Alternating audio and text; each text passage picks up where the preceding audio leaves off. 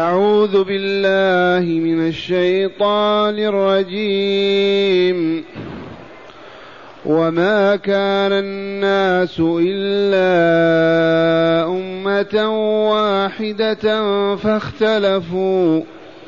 ولولا كلمة سبقت من ربك لقضي بينهم. لقضي بينهم فيما فيه يختلفون. ويقولون لولا أنزل عليه آية من ربه. ويقولون لولا أنزل عليه آية من ربه فقل إنما الغيب لله فانتظروا. فقل إنما الغيب لله فانتظروا إني معكم من المنتظرين. معاشر المستمعين والمستمعات من المؤمنين والمؤمنات قول ربنا جل ذكره وما كان الناس إلا أمة واحدة فاختلفوا. هذا خبر. من المخبر. الله جل جلاله منزل هذا الكتاب وباعث هذا الرسول صلى الله عليه وسلم. وراحم هذه الأمة. يخبر فيقول ما كان الناس إلا أمة واحدة. وهنا تأويلان سليمان والقرآن حمال الوجوه. اولا وما كان الناس من ذرية آدم في فترة من الزمن بعد آدم وشيث وإدريس كانوا على ملة التوحيد. ثم صرفتهم الشياطين بتزيينها وتحسينها وإيجاد عوامل الفرق بينها فافترقت. فأصبح منهم المؤمن الصادق الإيمان الذي يعبد الرحمن ومنهم الكافر والجاحد والمكذب والفاسق والفاجر. هذا الوجه هو الذي عليه أهل التفسير. والوجه الثاني أن العرب في جزيرتهم هذه مضت عليهم فترة وهم على توحيد الله وعبادته. إذ عاش بينهم إسماعيل عليه السلام وهو ابن من؟ ابن إبراهيم إمام الموحدين. وانتظم حال العرب وعبدوا الله وحده. ثم بعد ذلك بعد مرور الزمن حصلت الفتنة. ورأسها هو عمرو بن لحي الذي جاء بالأصنام من الشام. وأخذ يوزعها ويصرف القلوب إليها فافترقت الأمة فبقي منهم موحدون قليلون والباقون مشركون وكافرون. هذا الخبر الإلهي. وما كان الناس إلا أمة واحدة لا فرق ولا خلاف على عقيدة واحدة على عبادة واحدة منهج واحد فاختلفوا. فاختلفوا. اختلافهم يوجب عذابهم. غضب الله وسخط عليهم. غضب الله يوجب العقاب. ولكن كتب الله في كتاب المقادير أنه لا يقع شيء في هذه الحياة إلا بعد أن كتبه في ذلك الكتاب. وقد كتب أنه لا يواخذ الإنسان بذنبه فيهلكه وحينئذ تنتهي البشرية فهو يؤخرهم إلى يوم القيامة يؤخر العذاب إلى يوم القيامة لتستمر الحياة على ما هي نامية زائدة إلى نهايتها. لو كان كلما اختلفت أمة أو اختلف اثنان عذب الله المجرمين أو الكافرين أو المنافقين لانتهت الحياة. ولكن ولولا كلمة سبقت من ربك وهذه الجملة فيها تقرير مبدأ القضاء والقدر. فأصبحت الصورة تقرر التوحيد والنبوة والبعث الآخر والقضاء والقدر. ولولا كلمة سبقت من ربك أنه لا يواخذ الناس بذنوبهم وظلمهم لا نزل بهم العذاب وأهلكوا عن آخرهم. ولولا كلمة سبقت من ربك يا رسول الله لقضي بينهم فيما فيه يختلفون. وينتهي خلاف بأن ينزل العقوبة والعذاب على المنازعين والمخالفين. ولكن سبق في كتاب الله كتاب المقادير أن الناس لا يؤاخذون بذنوبهم في الدنيا بل يؤخرون إلى الآخرة. ليلقوا الجزاء الأوفى في دار الشقاء والعياذ بالله. هذه الآية الأولى. واتلوها مرة ثانية. يقول تعالى وما كان الناس إلا أمة واحدة فاختلفوا. سواء قلنا العرب أو قلنا البشرية من قبل والكل حق. ولولا كلمة سبقت من ربك لقضي بينهم فيما فيه يختلفون. ما هذه الكلمة التي سبقت؟ أنه لا يواخذ الناس بذنوبهم فيهلكهم إذا أذنبوا. لو فعل هذا ما بقي أحد. ولكن يؤخرهم إلى متى؟ إلى دار الجزاء. وعدنا إلى الحقيقة. هذه الدار دار عمل عمل الخير والشر عمل الكفر والإيمان عمل الصلاح والفساد والجزاء له يوم آخر له دار ثانية. أين هي؟ الدار الآخرة. بعد نهاية هذه والساعة قريبة جدا كما كنتم تقرؤون تسمعون يسألونك عن الساعة أيان موسى؟ قل إنما علمها عند ربي. إذا فقوله جل جلاله وعظم سلطانه ولولا كلمة سبقت من ربك لقضي بينهم فيما فيه يختلفون. ما هذه الكلمة التي سبقت لله وكتبها في كتاب المقادير؟ أنه لا يواخذ الناس بظلمهم. لو واخذهم بظلمهم ما ترك على ظهرها من دابة ولكن يؤخرهم إلى أجل مسمى.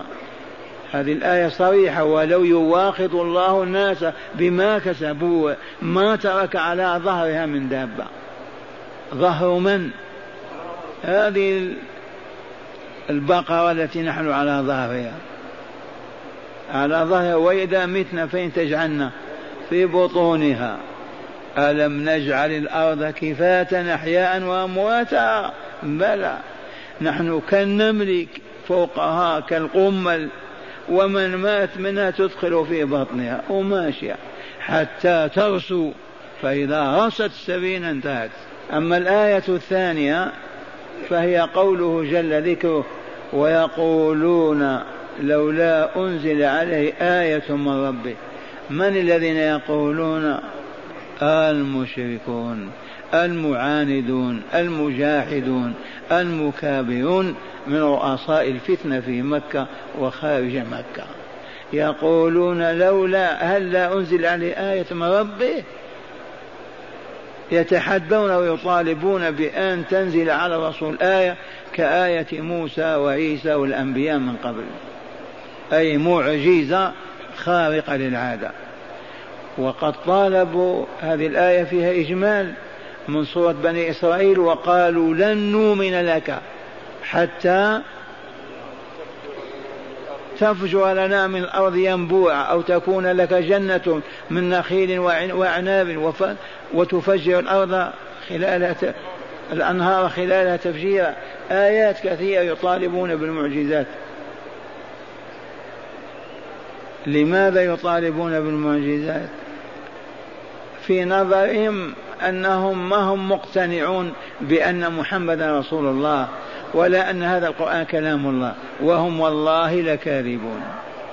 ويطالبون بالمعجزة من باب التحدي فقط لا أقل ولا كثر والله لو شاهدوها ما آمنوا.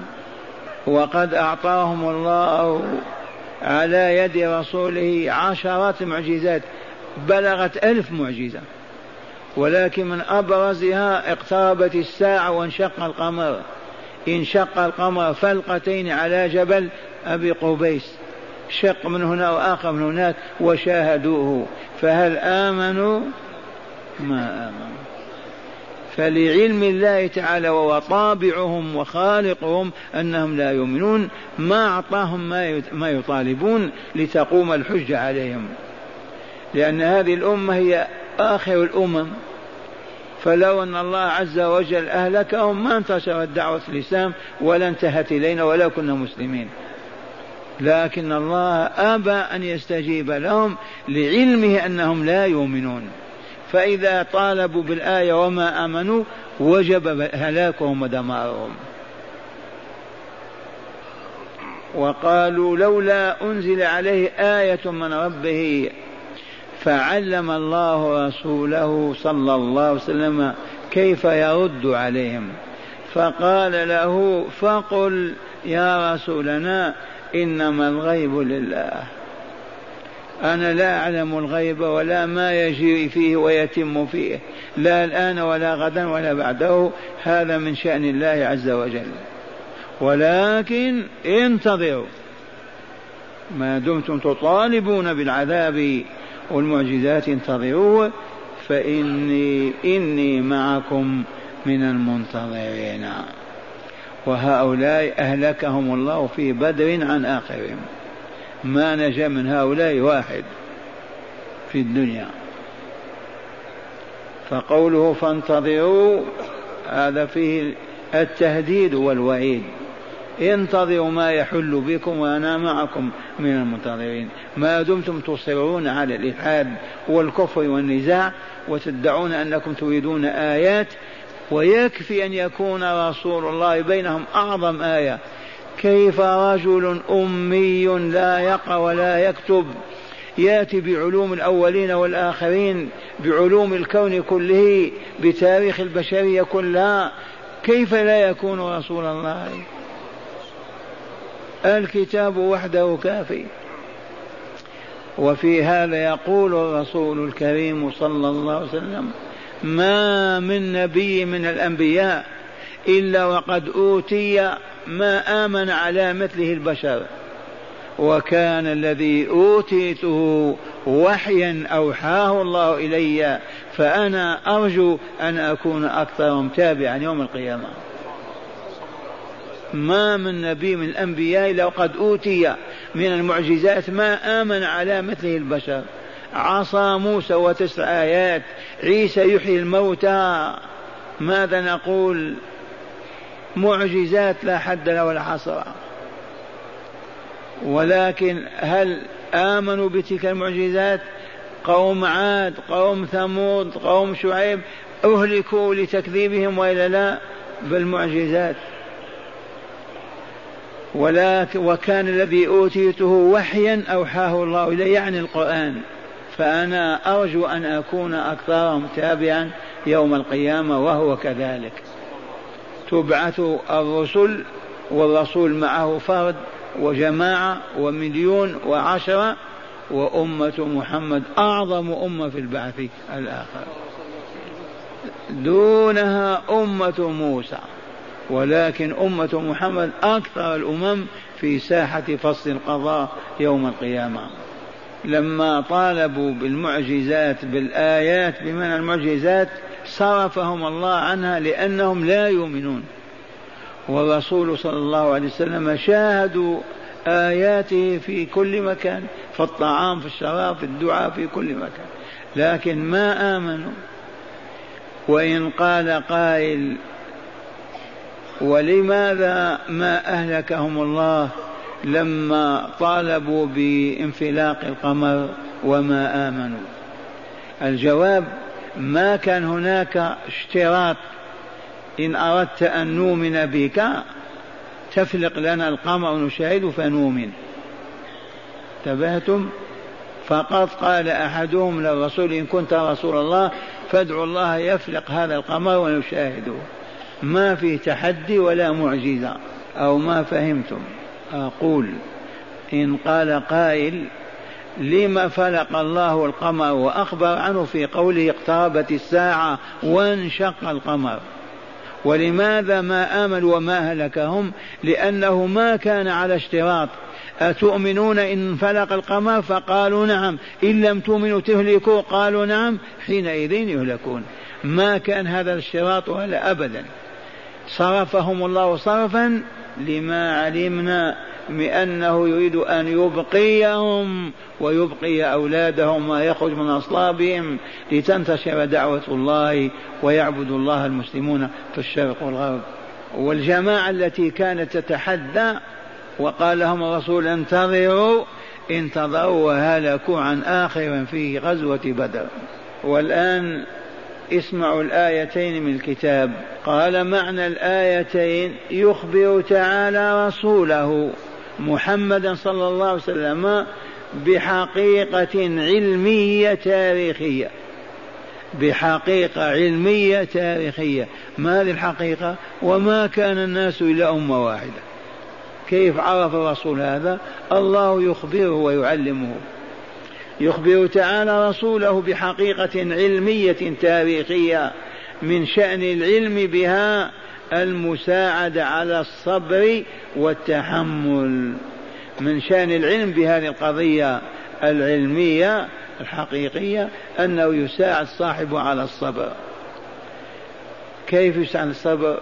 أعلمه أن الأمم اختلفت وإلا لا؟ كانت مختلفة. فلا تحزن إذا اختلف العرب عنك وانقسموا قسمين آمن من آمن وكفر من كفر. هذا يحمل على الصبر. يخبر تعالى رسوله بحقيقة علمية تاريخية من شأن العلم بها المساعدة على الصبر والتحمل.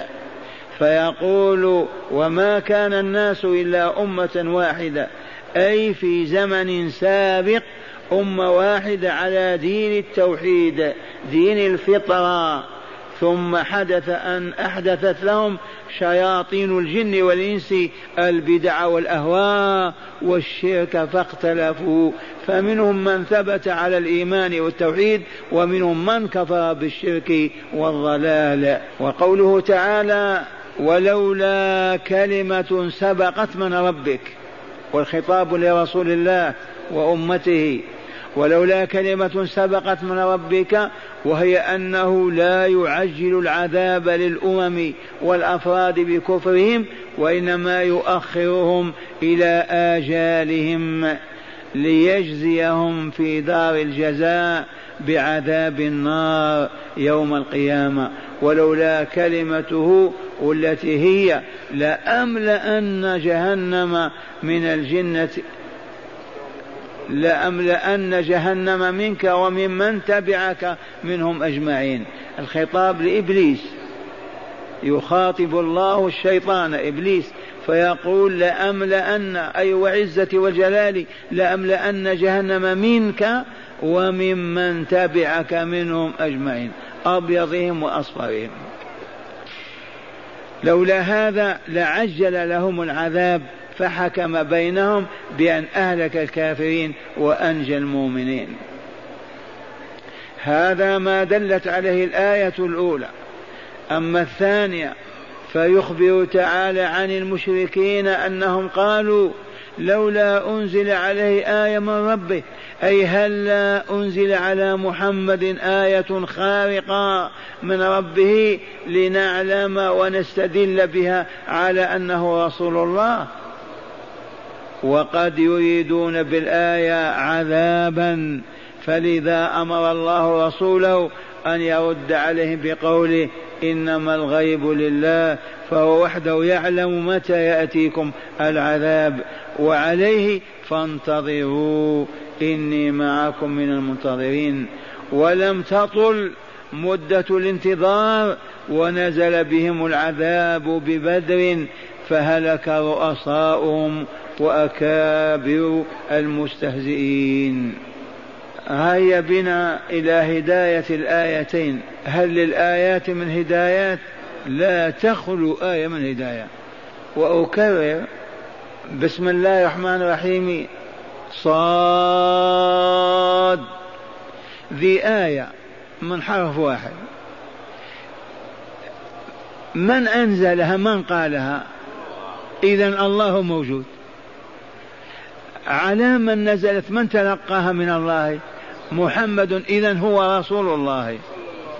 إذا كل آية من ستة آلاف ومئتين وأربعين آية تشهد أن لا إله إلا الله وأن محمد رسول الله. أي تدل دلالة قطعية على أنه لا إله إلا الله وأن محمدا رسول الله صلى الله عليه وسلم. إذا لكل آية هداية إلى الهدى والخير. قال أولا الأصل هو التوحيد والشرك طارئ. ما معنى هذه الجملة؟ الأصل هو التوحيد ولا لا؟ فطر الله العباد على التوحيد خلقهم على أنه لا إله إلا الله يفهمون هكذا من أنفسهم.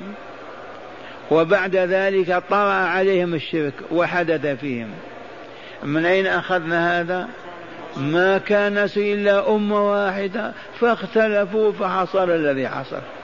من سبب خلافهم وأوجده الشيطان عدو أبيهم وعدوه.